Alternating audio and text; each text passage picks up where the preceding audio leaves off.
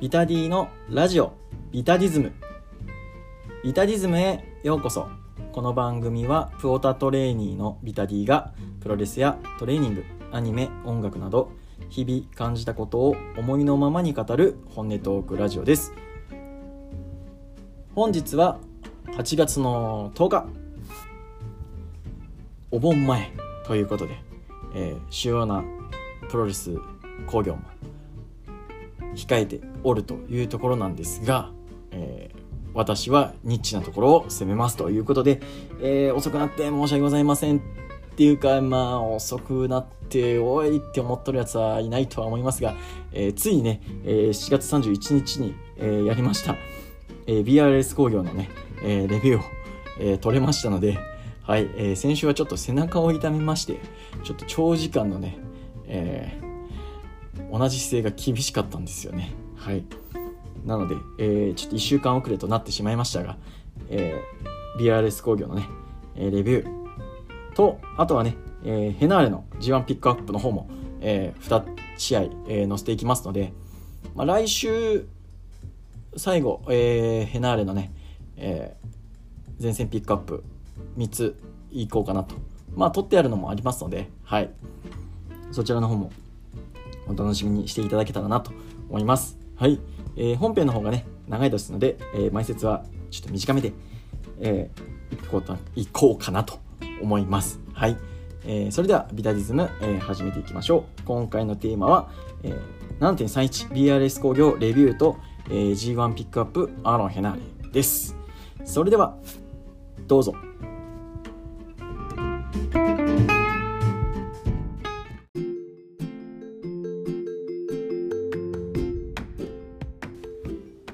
回のテーマは 7.31BRS 工業のレビューやっていきましょう。ずっとね行きたい行きたいと言っておった BRS 工業ですが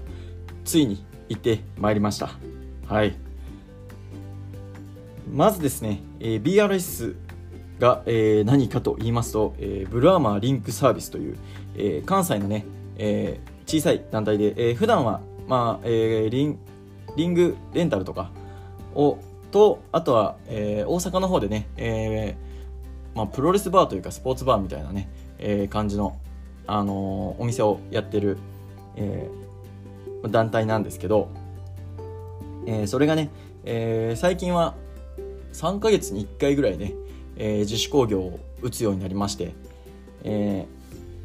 実はね、えー去年かな、えーとあるご縁で、あのーまあ、そちらのあの BRS のね、えー方々とちょっと一緒になることがありましてあのぜひ、えー BRS 工業行きたいですっていうのと、まあ、BRS のお店の方ですね、えー来ますっていう話をしてたんですけどなかなかねこう BRS 工業の人をあのまあ、愛知のね結構でかい大会があの他の団体がやる興行がかぶっててなかなか行けなかったんですけど、まあ、今回はね、えー愛知の G1 とかぶっておったんですけど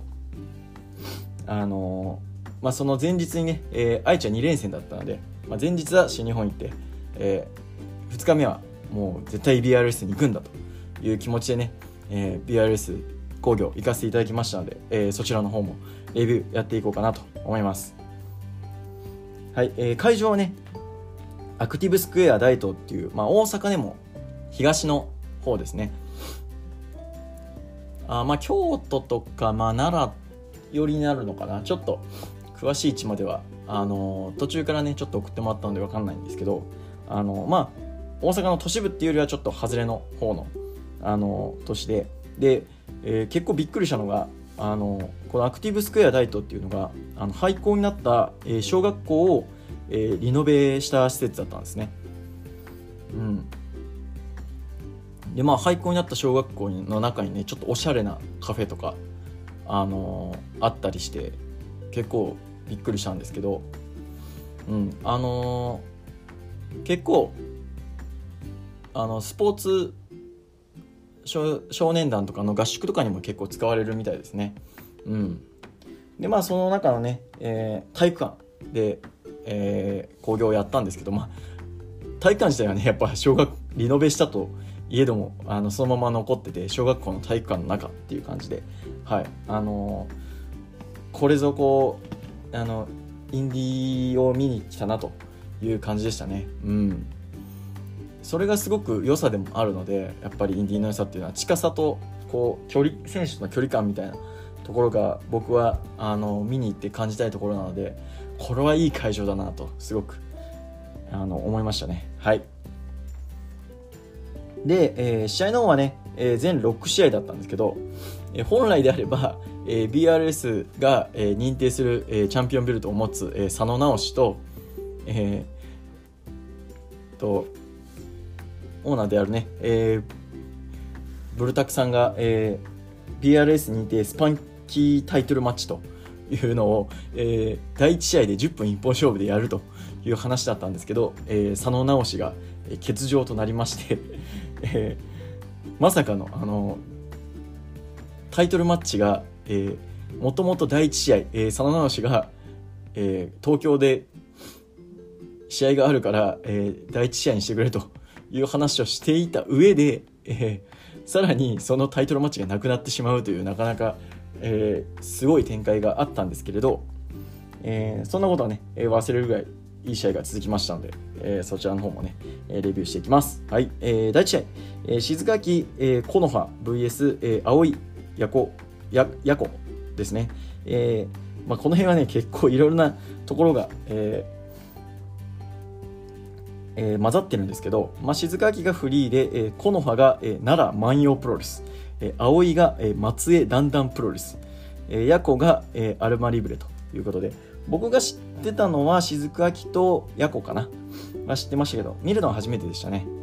えー、雫秋がかなりでけえなと思いました。170ぐらいあんのかな。で、えー、この試合は、えー、葵っていうこの松江だんだんプロレスの子が、まあ多分新人なのかな。ちっちゃくて。あのー、多分140ぐらいしかないのかな。うん。なんですけど、まあそれが結構こう、まあ、静垣っていうそこそこキャリアがある人に対して、えー、向かっていくという展開ですね。だから静垣がね、厳しいんですよ、やっぱ。うん、青に対してね。あの、めちゃくちゃ、あの、ガンガンにこうやるんですけど、それに対抗する葵と、まあ、えー、ヤコっていう形で、で、静垣とヤコの、えー、マッチアップに関しては、まあ、かなりこう安定したものが見れたので、うんまあ、第1試合の中ではもうちょっと、えー、葵が向かっていくというところを見せれたらいいのかなと思ったんですけどまあその葵が、まあ、ヤコがこう鈴鹿に対して、えー、やってる時もなかなか声とかがね出てなくてちょっともどかしい部分があったのでそうここをしっかりとこうあの下からに対して、えー、上に、えー、こう向かっていくという面を見せれたらもっと良くなったのかなと思うんですけれどただ葵自体もやっぱりちょっとねこう見た感じちょっとこう奥手というか、うん、こうなかなかこう前に出れない子みたいな感じの雰囲気をが見えたので、うんまあ、その辺りも考えてのこう試合構成だったのかなと思います。はいえー、この葉は、まあ、そこそこいい動きしてたなと思います。はい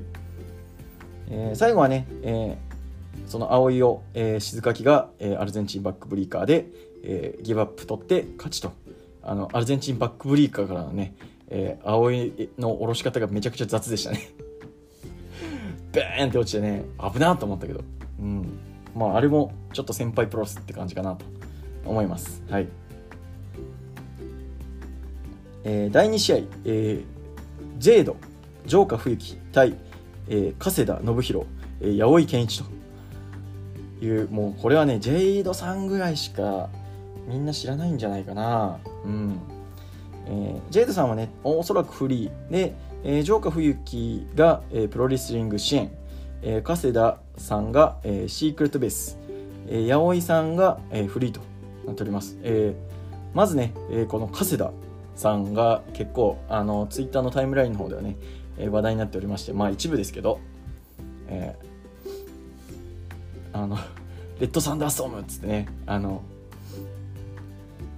北尾オマージュレスラーかと思いきやあの本人は北尾全く知らないっていう感じなんですけど、まあ、この試合はかなりこう全員ねデカめの、えー、ヘビー級の試合だったので加世田さんと加世田と、えー、八百井さんはなかなかでかい感じで、うん、あとはね八百井さんのあの コスチュームがすげえ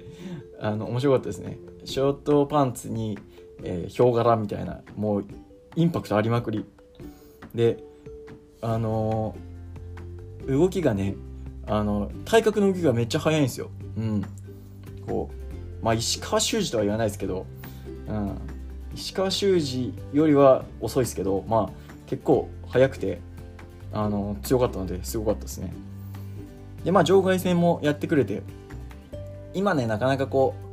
うがっつりこう人を巻き込む場外戦ってなかなかやれないんですけどまあこういうね、えー、小さい会場で、えー、まあ閉じ閉じられた空間というかそういうところだからこそっていうところはあると思うんですけど、うん、場外でね、えー、ジョーカー冬樹と春日さんのね、えー、チョップ合戦なんかはかなり、えー、見どころがあったかなと思います。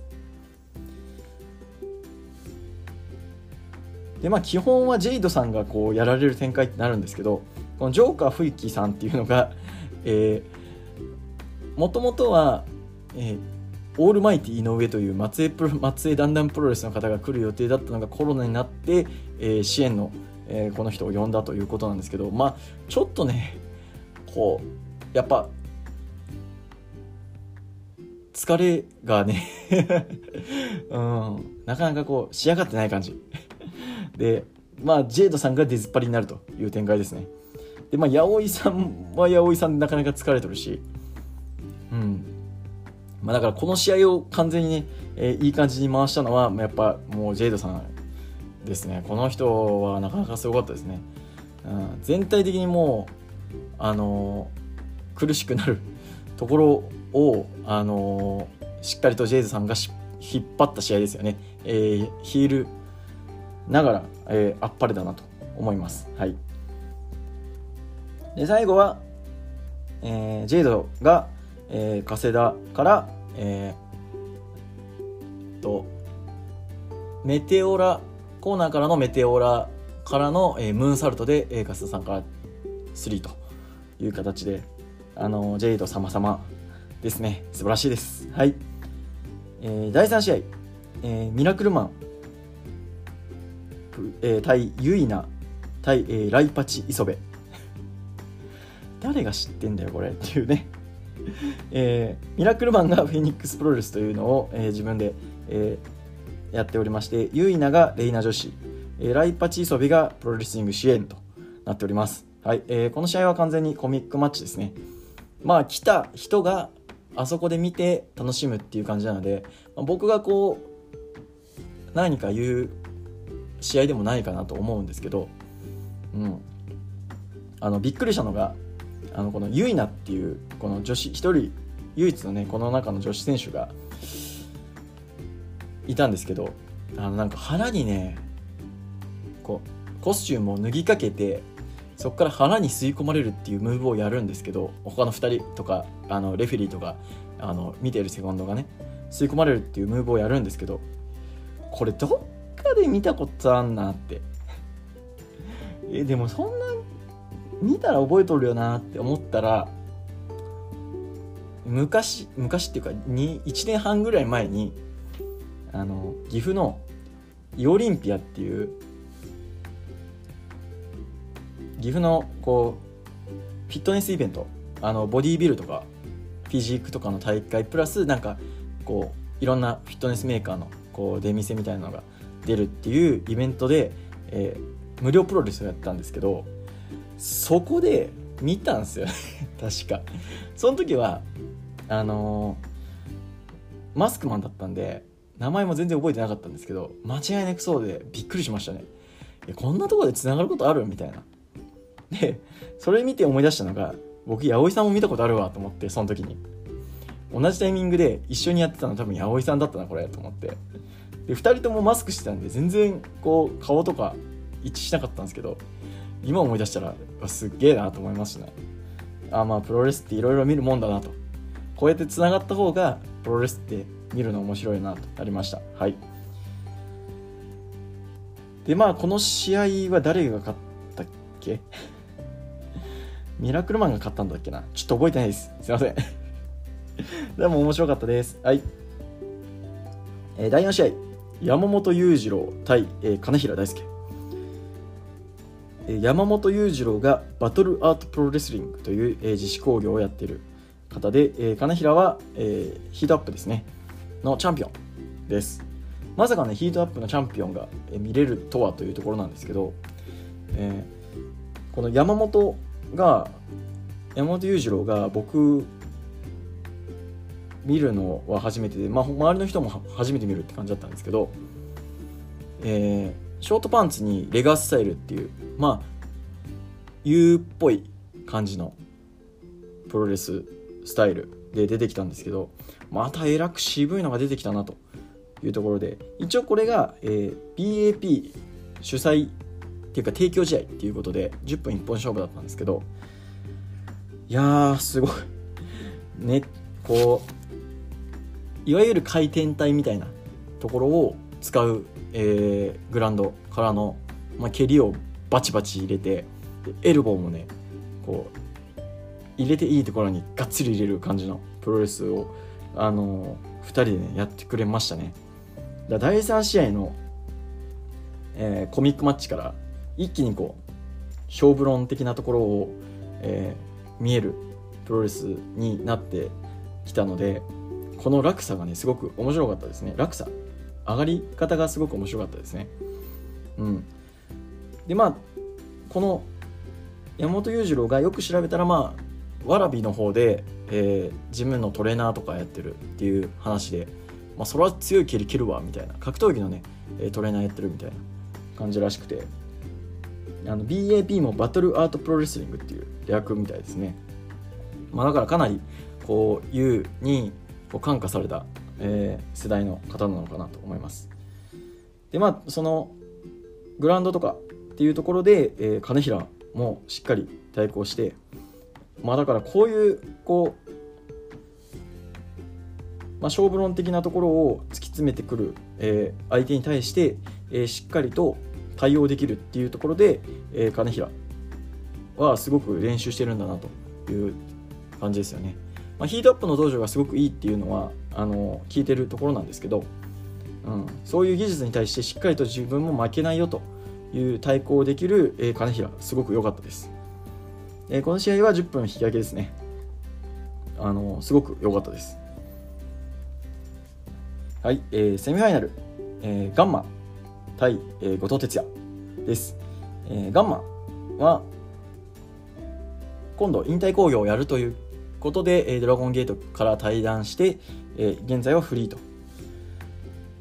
対する、えー、後藤哲也は、えー、支援、プロレスリング支援所属と。いうことで後鉄後藤哲也が、まあ、この BRS 工業の中では結構こう成長株というかもともと BRS 工業ってあのグレートの鬼塚とかが、えー、出てるんですけど、まあ、それに似た雰囲気の、えー、選手でしたね。うん、あのー、トベスイシーダとかもね決めたりとかして、えー、すごくこう躍動感のある選手で良かったです。対するガンマはねあのこの興行でまあ、1人だけメジャーを感じましたね。うん。体もそうだし、うん、こう観客に対する煽りとか会場への目線っていう部分でこう1人だけやっぱりちょっと雰囲気が違うなと思わせるものがありましたね。うん。まあ、動きとかは絶対その後藤の方がいいんですけどうん、それをこう自分の相手のペースにさせないガンマのこの間合いというか空気の読み方があの非常に心地よかったです。うん、今引退を前にしたガンマでもやっぱりその若手の後藤哲也では勝てずというところでちょっと決まり手までは覚えてないんですけどフィニッシャーがねちょっと覚えてないんですよね。ごめんなさい。はい。まあ、ただこういう後藤みたいなこうちょっとインディーの若手のこう成長みたいなのも見れるところがいいところなのかなと。はい思いました、えー、メインイベントです。BRS 認定スパンキータイトルマッチ、えー、チャンピオンメイリー VS 挑戦者ミユと。いうことで、え、この日の BRS は、えー、ミユ。まあ BRS のね、えー、所属選手。所属の女子選手2人。で、えー、ししかも、えー、ミユが、えー、デビュー1周年という一応記念興行となっておりまして、えー、あの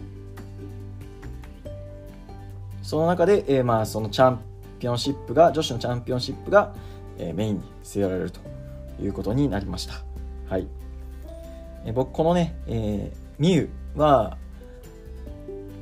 以前ね、えー、そのあるとあるきっかけで一緒になった時に、まあ、一緒に飯も食ってたんですけどこの子が本当にプロレスラー なんだなーって、うん、まだデビューして4ヶ月ぐらいですかねで本当にこの子プロレスラーなのかなって思ってたんですけどあのこの日ね初めて見てあのあがっちりプロレスラーだなと思いましたね。あのお互いエルボーが強い。エルボーがねゴスゴス言うんすよ。本当に。うん。こんな強いエルボー打っていいのかと。いうところなんですけど。まあインディーだからこそインディーというか小さい会場だからこそお客さんのためにと。いうところもあると思うのでそういうこう献身性みたいなところがすごく良かったなと思います。でまあチャンピオンに対してね、えー、挑戦者のミユが、えーまあ、果敢に挑戦する、あのー、最初からねえー、場外戦に持ち込んだりとかっていうところをやるんですけど、まあ、全体的にやっぱり、えー、チャンピオンが、えー、自分のペースに持ってくるという感じで。で、まあ、ミュウの方もやっぱりこう経験不足というところがあると思うんですけどやっぱりちょっと相手待ちになるところが多い。ところが見れ見られたので、まあ、その辺りはやっぱりこう経験の差だなと、うん、どうしてもこう相手とこうタイミングを合わすっていうところで、えー、こう待ちの時間を作っちゃうっていうところが見え見えたので、うん、そこはすごくまだただ伸びしろだなと思います。なかなかこう試合数がねたくさん組める感じではないので。はい。で最後は、えー、メイリーさんが結構かなりねええぐい感じの、えー、抑え込み丸め込みじゃないですね。抑え込みで、えー、3つ8分ぐらいで、えー、防衛となっております。でまあ最後にね、えー、BRS のオーナーの、えー、ブルタクさんがマイクを取りまして、えー、まあこのミュウが入ってから、まあ、この BRS 工業結構頻繁に打つようになったと。いう話をしててでまあ8年やってきて今回で10回目だと。ただ、えー、10回のうちの、えー、5回ぐらいはもうここ数年で、えー、やった興行ということで数年というかここ1年ぐらいですね。でやった興行ということで、まあ、僕の中では今日初めて見たあのミユの印象から感じるにやっぱりこうプロレスラーになりたいって言ってしかもね、えー、看護学校も学生なんですよね、えー、ミユは。うん、看護学校に通いながら、えー、やるっていうとやっぱり、えー、どうしても試合数というのが、えー、なかなか組めないというところでこうやって自主興行をすればまああのそれだけでもね経験値になりますし、だからこの BRS 工業っていうのは、えー、この BRS っていうこの、えー、地域ローカル的な面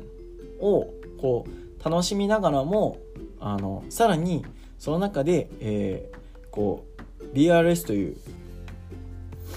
えー、このそうですね団体が少しずつ大きくなったりとかあとはミユのこの成長を見ながらこう長期スパンでね楽しめるすごくいい興行なんじゃないかなと。そのマイクを聞いて思いましたね、まあ、あとはそのブルタクさんの親心みたいなところがすごく感じられて、えー、僕は気持ちよかったです。はい。で、最後はね、えー、ロマンティックが止まらないで締めまして、はい。あのー、非常にこうなんて言うんだろうな。ちょっと表現が難しいんですけど、うん、まあ4時間かけて岐阜から行ってよかったなと 思いました。はい。またね、えー、今年もあと2回あるみたいなので、えー、9月18日と12月のいつだったかな。12月の5日はいありますので、えー、関西のね、え近い人はぜひ一度行かれたら、えそんなにこうチケットも高くないのであのぜひ行っていただいてこの BRS っていう団体のあの色とかその成長みたいなものを、え感じてくれたらいいんじゃないかなと思います僕も、えー今年はちょっと厳しいかもしれないですけど、えー、また、えー、行きたいなと思っておりますので、よろしくお願いいたします。ということで、えー、このセクションは以上となります。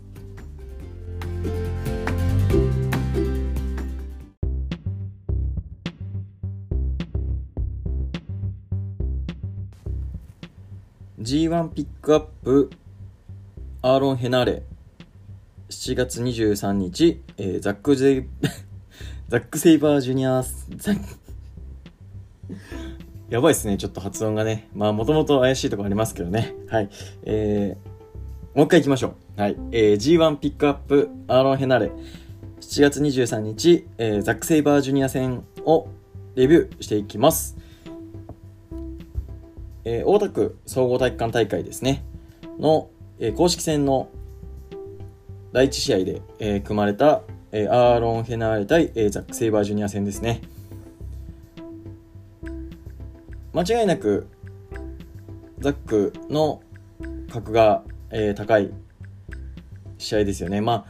初出場のアーロン・ヘナーレに対して、まあ、ヘナーレより、えー、格の高い人っていうのは基本的にはね、いないので、まあ、誰に勝ってもアップセットというところはあるんですけれど、まあ、直近でね、えー、ニュージャパンカップ優勝、えー、IWGP 世界ヘビー挑戦というところで、まあ、このブロックの中では、えー、直近の成績だけで言えば、まあ、間違いなくね、えー、一番格が高いのは、えー、ザック・セイバージュニアなので、まあ、それ相手にね、えー、どういう試合をするのかっていうのは注目ポイントだったのかなと思います。はい。まずこの、えー、アルティマウェポンっていう、まあ、えー、通り名の、えー、ヘナーレは、まあ、MMA のね、えー、スタイルを、まあ、押していく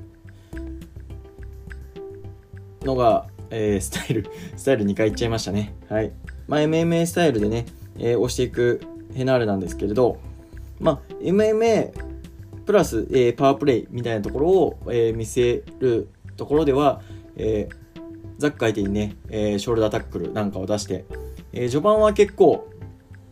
あの、五分みたいな感じでね、えー、進めていきましたね。うん。打撃の勝負に、えー、持ち込むところもあるんですけれど、そこはやっぱりね、えー、ザックが速い。えー、ザックのね、サブミッションに、えー、組み込まれるという展開が、えー、かなりえー、序盤から中盤にかけてね、えー、あったんですけど、常にね、えー、ロープエスケープできる位置をキープして、えー、戦っていたので、この辺りはしっかりと、えー、ザックに対して、えー、まあ、研究してきている、ないし、えー、しっかりとね、えー、対応できているっていう面を見せれたと思うので、うん、まあ、自分をね、えー、弱く見せない、かつ、えー、ザックを、えー、強く見せるっていうザックの危なさみたいなところをちゃんと見せるっていう面では、えー、ヘナーレよくやっていたんじゃないかなと思います。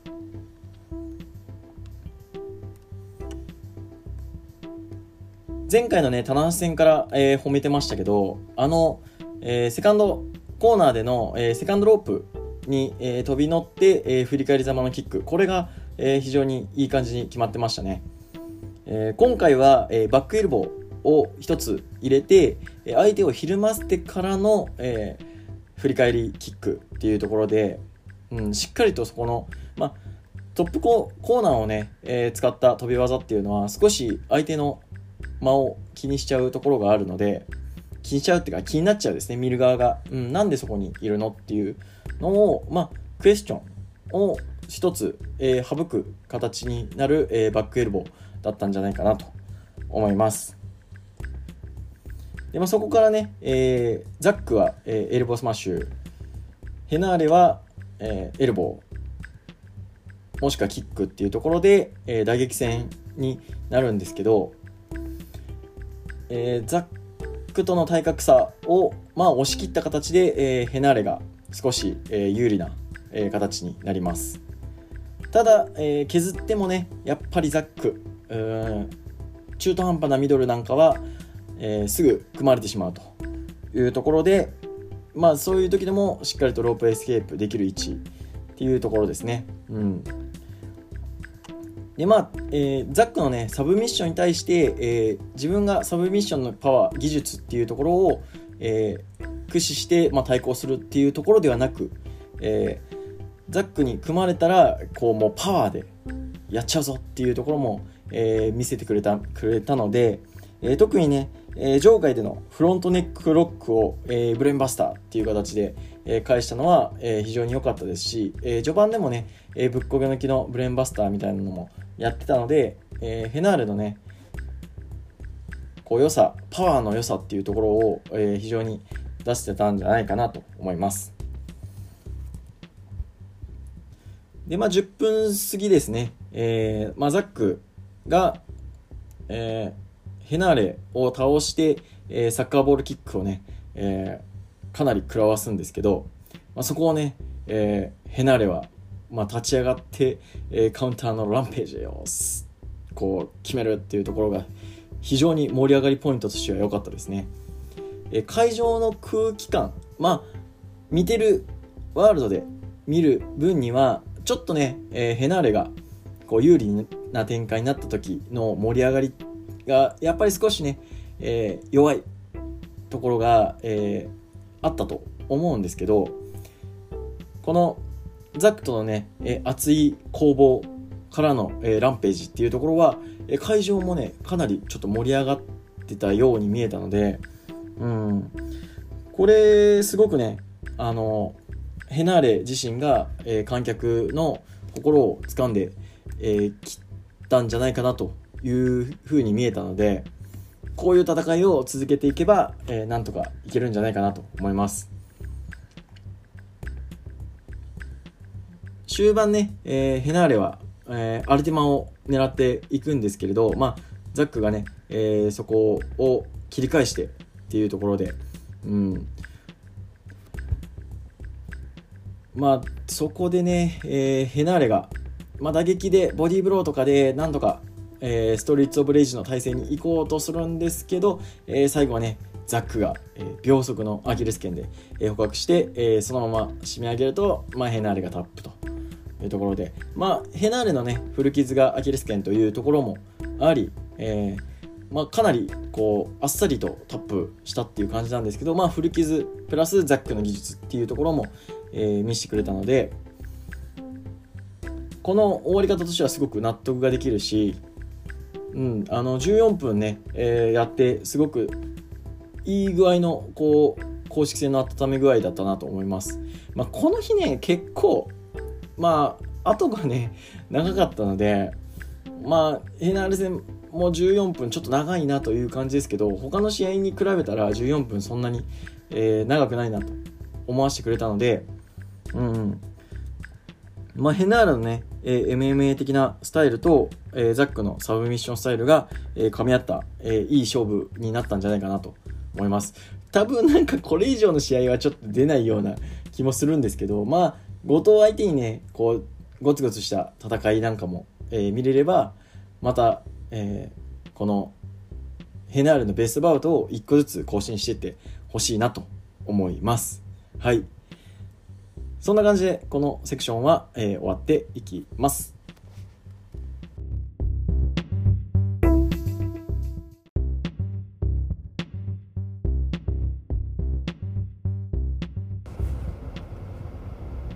G1 ピックアップアーロン・ヘナーレ、えー、今日は7月27日、えー、後藤戦のレビューやっていきます。はい、えー、ヘナーレのね、えー、試合順では、えー、こちらが、え、セミファイナルということで、まあ、後楽園の、まあ、全公式戦が4試合っていうところで、言ってば、まあ、この日はかなりね、え、試合がちょっと薄い感じ。とはいえ、一応セミファイナルということで、あの、少しね、え、役割としては、あの、普段よりは大きい役割を、えー、与えられて、えー、っていうところですね。の、えー、ヘナーレが後藤相手にどういう試合をしたのかなというところですね。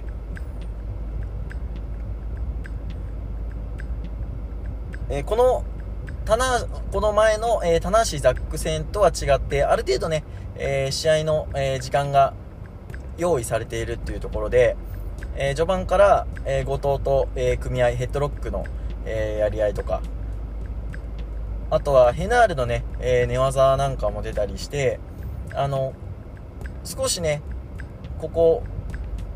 前の2試合とは違うヘナーレを見せれたんじゃないかなと思います。うん。あのー、まあ後藤もねレスリングとかはできるっていう設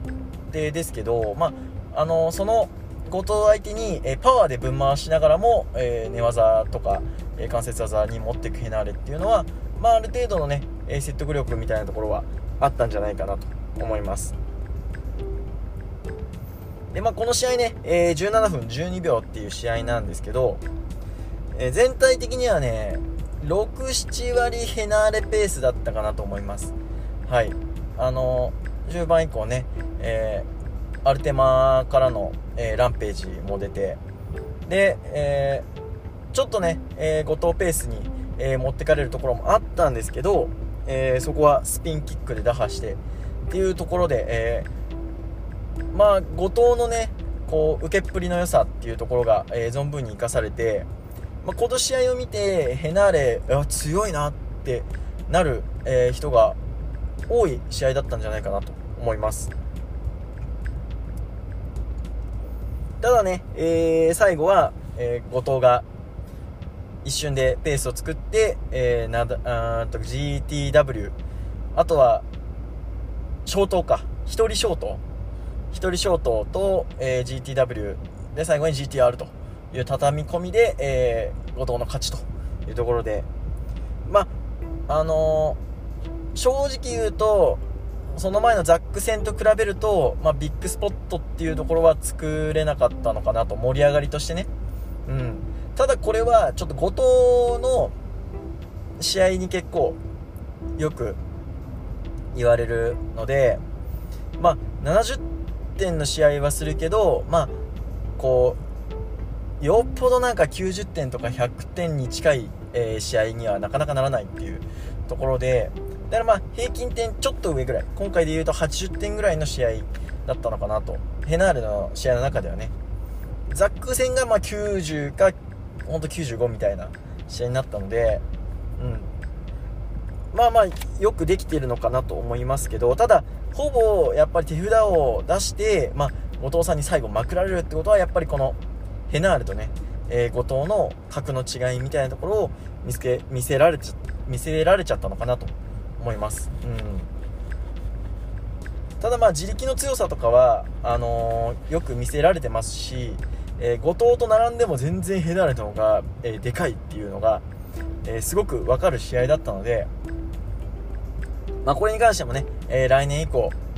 後藤に勝つっていうところも見れるかなと思います かないやー、後藤に勝ってほしいですね。はい。あ、後藤が勝ってほしいじゃなくて、ヘナーレが後藤に、え、勝ってほしいですね、と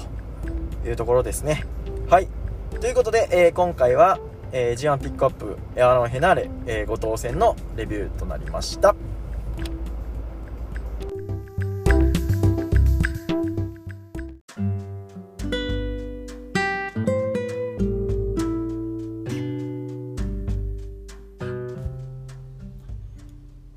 ラジオビタディズムエンディングです。番組ではリスナーからの質問、意見、感想を募集しています。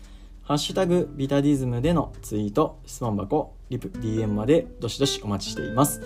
そんなこんなで第61回いかがだったでしょうか？ついに BRS 工業に行けたということで、あのレビューをしたんですけどやっぱり話してていい工業だったなって思いますねいろんなこう色が見えてでまあその組む側のこう発想とか、うん、こういうものをあのお客さんに見せたいっていうのがすごく感じれて。でまあその BILS 工業はねやっぱりこう完全にこうまあ身内の空気みたいなところもすごくあって、まあ、その身内の人がどうこう反応するのかなっていうところもしっかり考慮して組んでんだというふうに思いました。うん。あとはまあ、この BRS 工業の前の日にね新日本の G1 を見に行ってでそこから、えー、次の日に、えー、まあいまあ、言い方はあれですけどやっぱりちょっとインディーのね、えー、こうちっちゃい団体を見に行って、まあ、どっちもプロレスだなと、うん、思いましたね。こう、まあ、プロレスに優劣はあると思いますよ正直。あると思いますけど、うん、ただ僕は基本的に雑食なので面白いと思ったものがこう正義ですので、まあ、どっちも面白かったで、えー、済ませれる自分の感性に感謝しております。本当に。うん。面白かったですよね。うん。できればねまたこう BRS 工業行きたいですしあのー、BRS のねお店の方もあのぜひお邪魔したいと思っておりますので、まあ、その時は BRS の行ったレポー的なのもやりたいですね。うん。はい。そんな感じで、あの、非常に楽しませていただきましたので、またよろしくお願いいたします。